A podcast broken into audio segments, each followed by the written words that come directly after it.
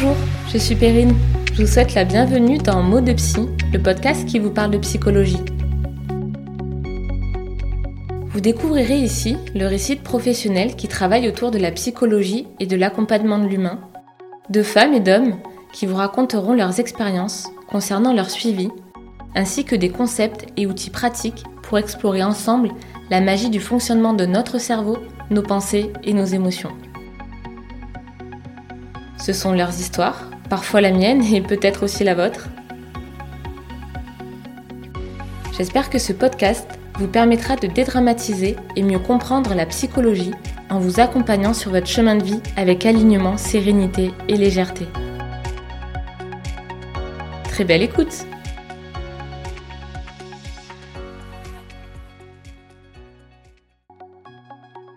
Bonjour à toutes et à tous et bienvenue dans le premier épisode de cette nouvelle année.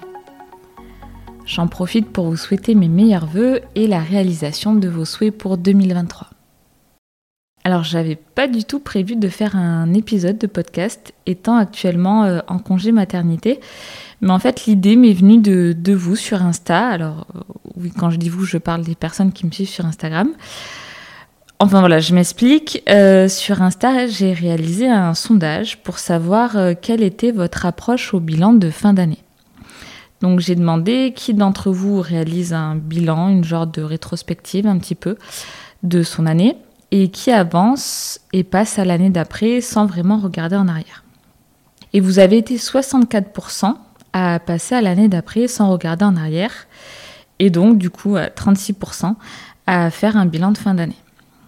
Et d'ailleurs, beaucoup d'entre vous m'ont demandé euh, qu'est-ce que je faisais moi. Euh, donc c'est pourquoi j'ai, j'ai voulu euh, enregistrer cet épisode pour vous expliquer un petit peu euh, mes pratiques, les questions que je me pose, les choses que je peux mettre en place lors de la nouvelle année. Alors je parle pas de faire de bonnes résolutions, que je ne tiens jamais. Euh, puis de bon, toute manière, j'ai cru observer et comprendre que les, les bonnes résolutions ne sont plus très à la mode, voire même sont totalement dénigrées sur les réseaux sociaux. Donc peut-être que vous aussi, euh, vous n'en faites plus depuis longtemps. Donc ça va, ça sera plutôt, voilà, je vous expliquerai un petit peu les pratiques, les choses que je mets en place, pourquoi, qu'est-ce que, qu'est-ce que ça m'apporte. Et puis je vous donnerai également dans cet épisode les leçons que j'ai apprises de cette année par rapport à, à ces pratiques. Et je peux vous dire que ça a été l'une des années les plus difficiles émotionnellement de toute ma vie. Donc franchement, j'ai de quoi vous dire. Alors commençons par le commencement. Déjà, je, pour vous mettre le contexte, je ne suis pas une grande fan des nouvelles années, du réveillon, les cotillons, et cetera, et cetera. Pour moi, le trente et un décembre ou le premier janvier ou n'importe quel autre jour de l'année d'ailleurs, ça ne fait aucune différence. Sauf que, tout de même, c'est l'occasion pour moi de clôturer des choses, de laisser derrière moi des choses qui ne me conviennent pas ou plus, et à l'inverse, de me donner l'opportunité de vivre ce que j'ai vraiment envie de vivre, de ressentir les émotions que je veux ressentir l'année d'après. Et pour cela, je pense quand même qu'il est nécessaire de faire le point sur ces choses que je veux laisser derrière moi et celles que je veux vivre dans l'année. Parce que voilà, si j'avance comme ça sans vraiment me poser de questions, si je regarde pas un petit peu ce qui s'est passé durant l'année, si je regarde pas les, les apprentissages que cette année a, a pu me donner, j'ai du mal à voir euh, et à changer les choses en fait, euh, tout simplement pour, euh, pour l'année à venir. Donc c'est important pour moi de faire ce point. Alors je vais vous expliquer euh, comment je m'y prends. Avant ça, quand même, je précise que ce sont des pratiques que j'utilise moi, mais si tout ne vous fait pas écho, prenez ce qui vous parle et vraiment laissez ce qui vous parle le moins. Vous n'êtes pas obligé de tout faire. Il y a d'ailleurs pas mal de choses que je fais. Il y a des choses qui vont plus ou moins vous parler. C'est pas grave. Juste écoutez, soyez curieux. Et puis, si ça vous parle, testez et puis vous verrez si ça vous convient. Donc ce que je vais vous présenter là, c'est ce qui me fait du bien, les apprentissages que j'ai tirés de cette année, et ce n'est donc du coup en aucun cas la meilleure manière de faire, voilà, qu'on soit vraiment d'accord. Alors déjà, je pense que j'en ai parlé dans l'épisode onze, nommé la gratitude. Je pratique tout au long de l'année ce que j'appelle le bocal de gratitude. C'est-à-dire qu'une fois par semaine, souvent le dimanche, je note sur un petit papier la date de la semaine et mon ou mes meilleurs moments que j'ai passés cette semaine-là.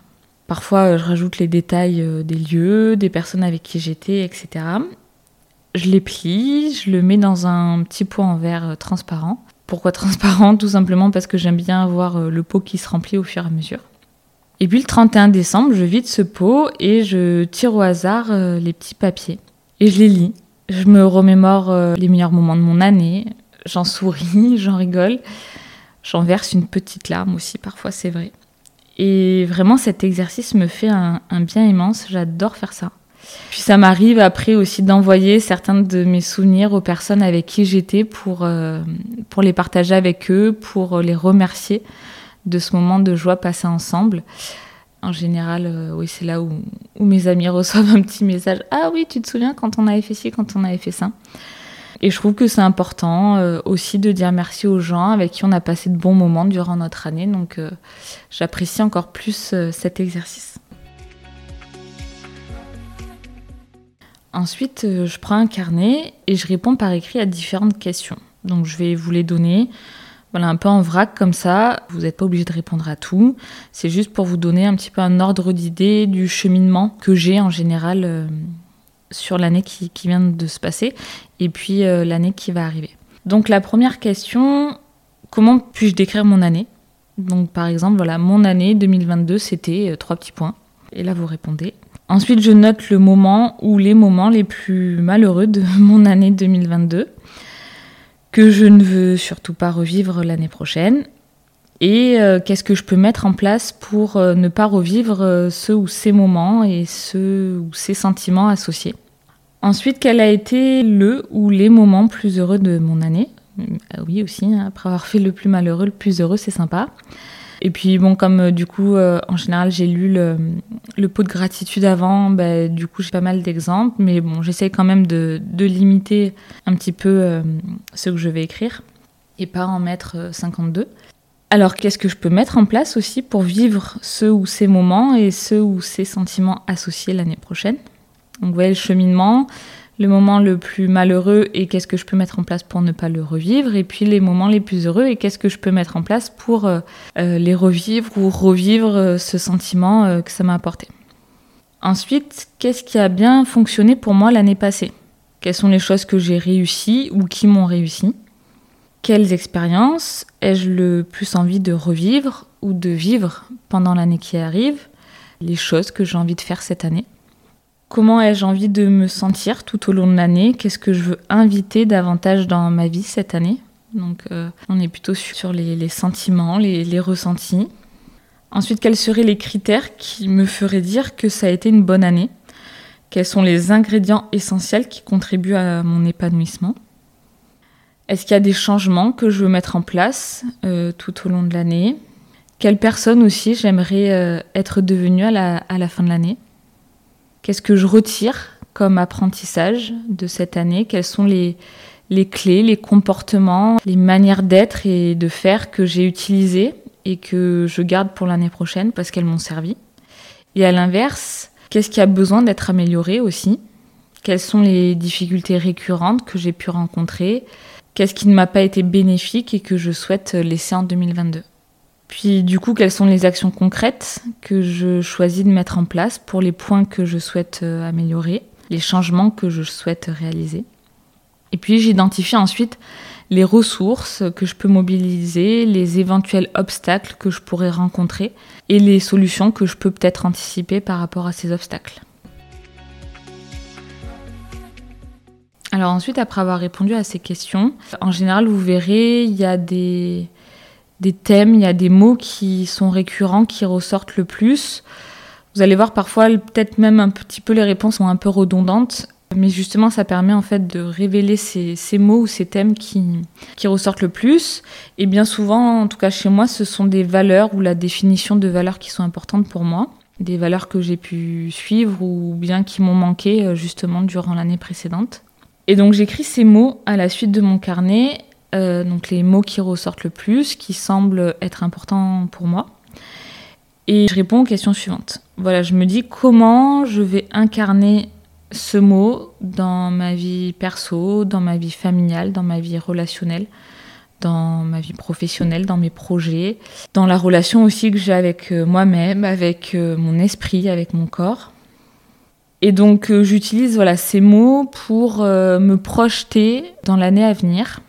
Alors je sais que certains ne donnent qu'un mot à leur année. En général, voilà. Quel est le mot de ton année ? Moi, j'en donne plusieurs. Voilà, je trouve que, que je suis plus libre. Comme ça, c'est moins contraignant pour moi que de me restreindre que à un seul mot.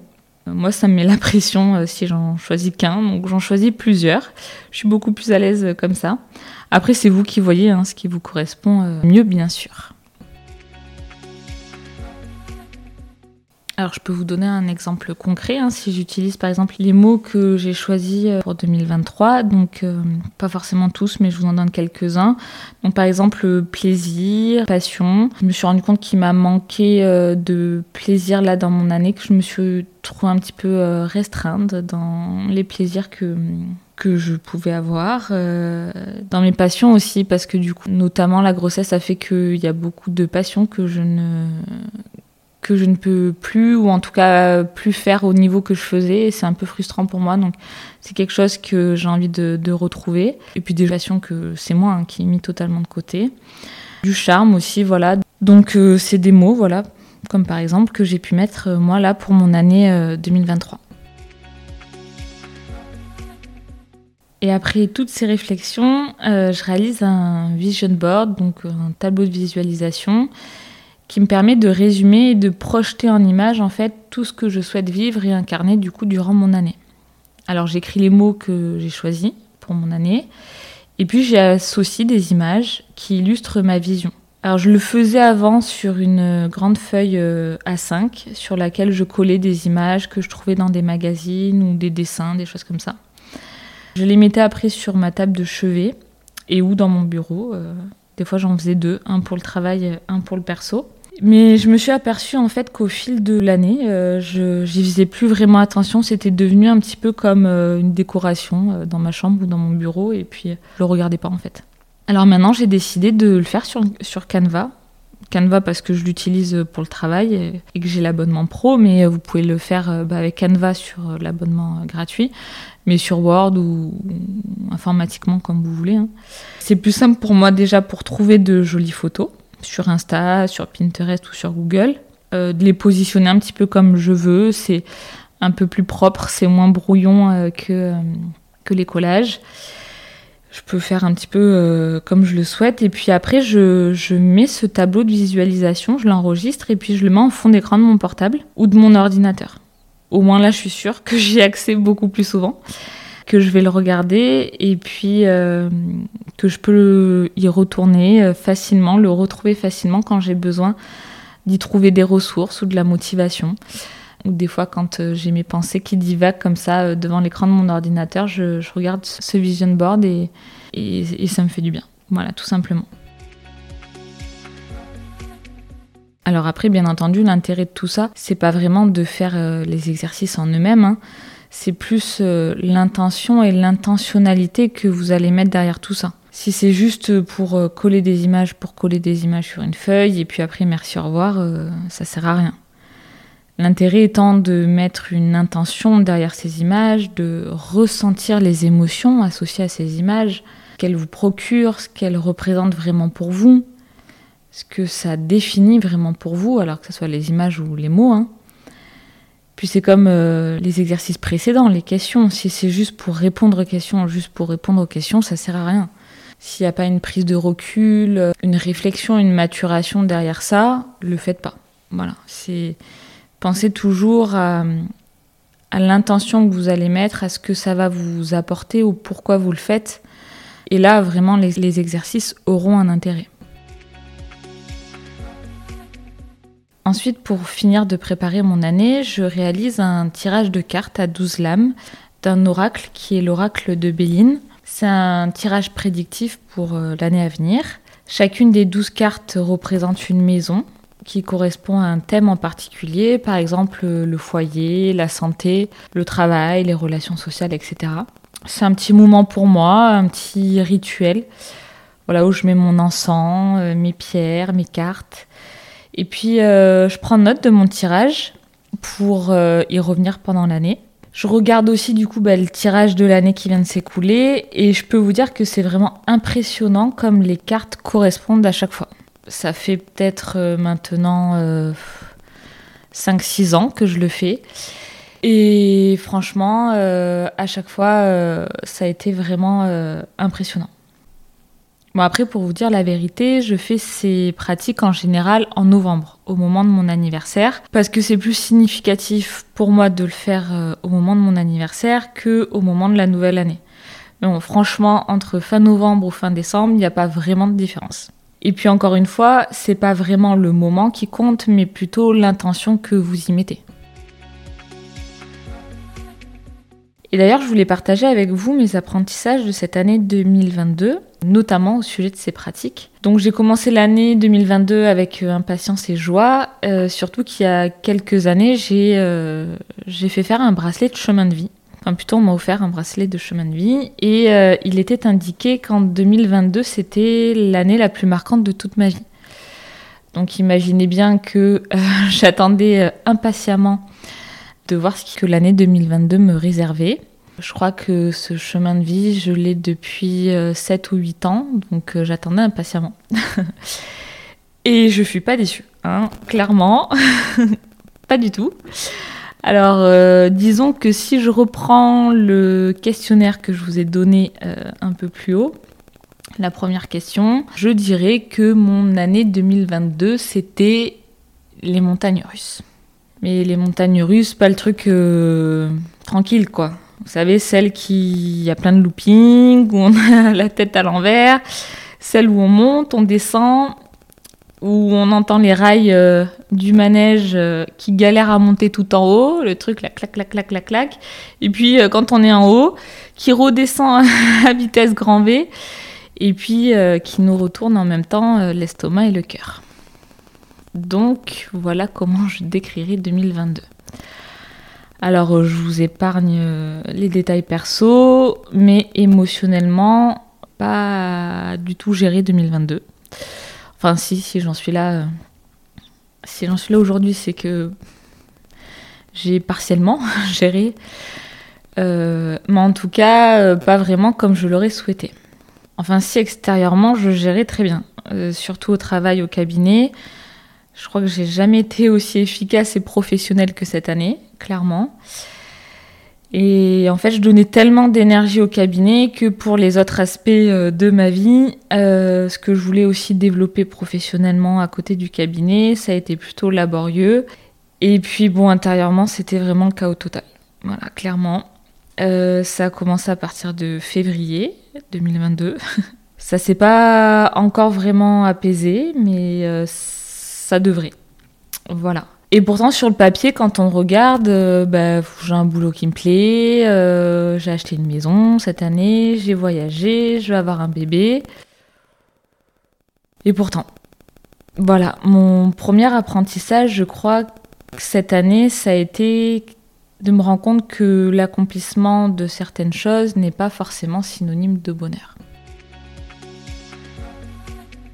Et puis concernant les pratiques que je vous ai présentées, je me suis rendu compte euh, cette année, en fait, euh, bah, depuis, depuis février deux mille vingt-deux, euh, bah, en fait, j'ai mis de côté euh, mon tableau de visualisation que j'avais fait pour l'année. J'ai plus regardé mon tirage de cartes et j'aurais dû parce qu'avec le recul, je pense qu'il m'aurait aidé à passer certaines étapes. Les passer plus tôt ou en tout cas me faire prendre conscience aussi que toute cette période n'était que passagère. Je me suis aussi écartée de tous les mots, les intentions que j'avais mis, euh, que j'avais mis en avant lors des exercices que je vous ai présentés un peu plus haut. Et puis tous les autres trucs que je peux mettre en place au, au quotidien, voilà, le bocal de gratitude, le, le matin je faisais un, un tirage de cartes euh, tous les matins pour euh, appréhender ma journée, un peu de méditation aussi, et cetera. Et en fait, euh, tout ce qui me faisait du bien, le côté un peu spirituel ou développement personnel, tout ça, j'ai, je l'ai vraiment mis de côté. J'ai gardé seulement les choses qui étaient faciles pour moi, c'est-à-dire euh, l'action, donc le travail et le sport. Alors oui, ça peut étonner certains, mais le sport, c'est facile pour moi. De... Ça fait tellement d'années en fait que je pratique que du coup, c'est quelque chose un peu d'automatique. Mais du coup, voilà, j'ai été vraiment dans l'action, totalement, et plus vraiment dans ce côté que je pourrais dire, ce côté être, le fait d'être, en fait, hein, de vivre tout simplement. Et souvent, c'est ces pratiques que je vous ai présentées, la gratitude, les tirages de cartes, et cetera, qui me recentrent un petit peu sur l'être. Voilà, la méditation aussi, de temps en temps. Et en fait, j'ai mis tout ça de côté durant cette année. Et donc, du coup, je dirais que mon second apprentissage, c'est que de faire tous ces exercices quand euh, ça va bien, bah, c'est bien. Mais surtout, surtout, de ne pas les rejeter quand ça ne va pas. Au contraire, garder euh, une certaine foi, une certaine confiance euh, sur le fait que c'est que passager. Et ces pratiques, clairement, auraient pu euh, m'aider à traverser ces moments. Donc je remets en place euh, tout doucement, voilà, je, je me reconnecte un petit peu à tout ça, ça me fait déjà le plus grand bien, ça m'apaise beaucoup. Et ça, c'est vraiment un apprentissage que je ne veux pas perdre euh, pour les années à venir. Le troisième apprentissage de cette année, c'est de me rendre compte que toutes les choses que j'avais prévu de faire, de réaliser cette année, n'ont pas pu être accomplies, hein, du coup. Et bien vous savez quoi, la Terre continue toujours de tourner. Grande nouvelle. Non, je n'ai pas été parfaite. J'ai, j'ai fait de mon mieux, en fait. Voilà, j'ai fait de mon mieux cette année. Et en fait, je me rends compte que ça ne remet en, en question ni ma valeur, euh, ni la personne que je suis. Et ça, c'est un apprentissage très précieux également. Puis ensuite, je me suis aussi observée faire. Je me suis rendu compte que je cherchais certainement à travers les réseaux sociaux à me distraire pour fuir mes pensées, mes émotions, pour ne pas forcément m'y confronter.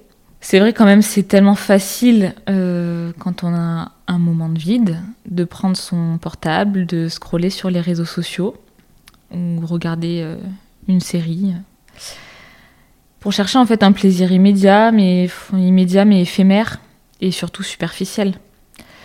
Alors qu'en vrai, ça, ça n'apporte rien à ma vie, ou pas grand-chose. Alors si, quand même, quelques posts, quelques vidéos, bien sûr, euh, m'ont apporté des choses, hein, clairement. Mais franchement, pas la majorité. Et puis, c'est dommage que ce temps qui ne m'apporte rien ait pris davantage de place dans ma vie cette année, au détriment même d'autres contenus qui me nourrissent plus de l'intérieur, des, des contenus qui m'apprennent des choses, qui me permettent euh, d'évoluer. Et puis aussi au détriment de vrais contacts, hein, d'une vraie présence avec les autres, de vrais échanges profonds aussi, dans lesquels on apprend beaucoup de choses. Donc du coup, je dirais que ce quatrième apprentissage a été de me dire qu'il, qu'il serait nécessaire de revoir les contenus aussi, que je suis, que j'ai par exemple sur Insta, que je regarde, et puis de laisser plus de place au réel plutôt qu'au virtuel. Alors voilà en gros les quelques apprentissages que cette année m'aura transmis. Elle a été aussi riche d'apprentissages dans plein d'autres domaines et sur plein d'autres sujets que, mais, que je garderai pour moi. En tout cas, si mon, mon chemin de vie prédisait que l'année deux mille vingt-deux était l'année la plus importante pour moi parce qu'elle serait un tournant dans ma vie, alors oui, oui, le chemin de vie ne s'est pas trompé.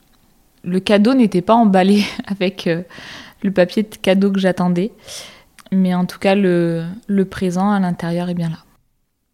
En tout cas, j'espère que vous avez pu comprendre à travers cet épisode l'importance de ces pratiques, en tout cas, ce que ça m'apporte, et ce que du coup potentiellement ça peut vous apporter. Et pour moi euh, c'est important dans la mesure où en fait ces exercices me permettent de donner euh, un sens, de me donner un cap, une destination. Quand euh, on a envie de transformer des choses dans sa vie, quand on a envie de, de mettre en place des changements, de réaliser des choses, bah en fait ne pas en avoir conscience, c'est comme si vous avanciez Euh, les yeux fermés, dans une direction sans vraiment savoir où vous allez.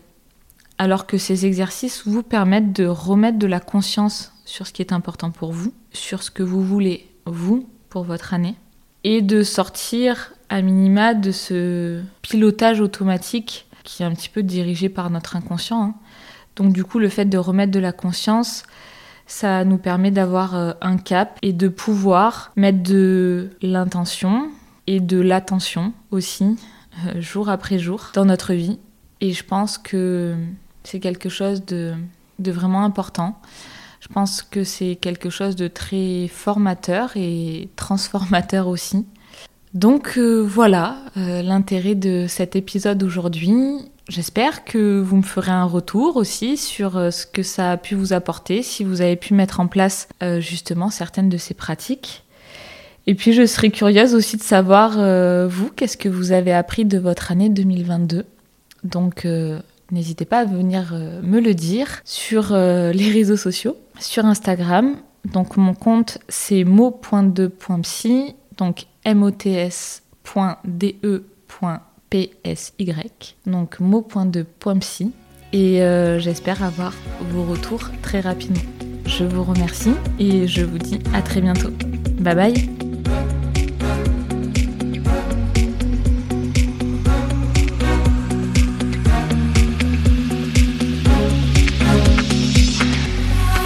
Je vous remercie d'avoir écouté cet épisode et j'espère qu'il vous a plu.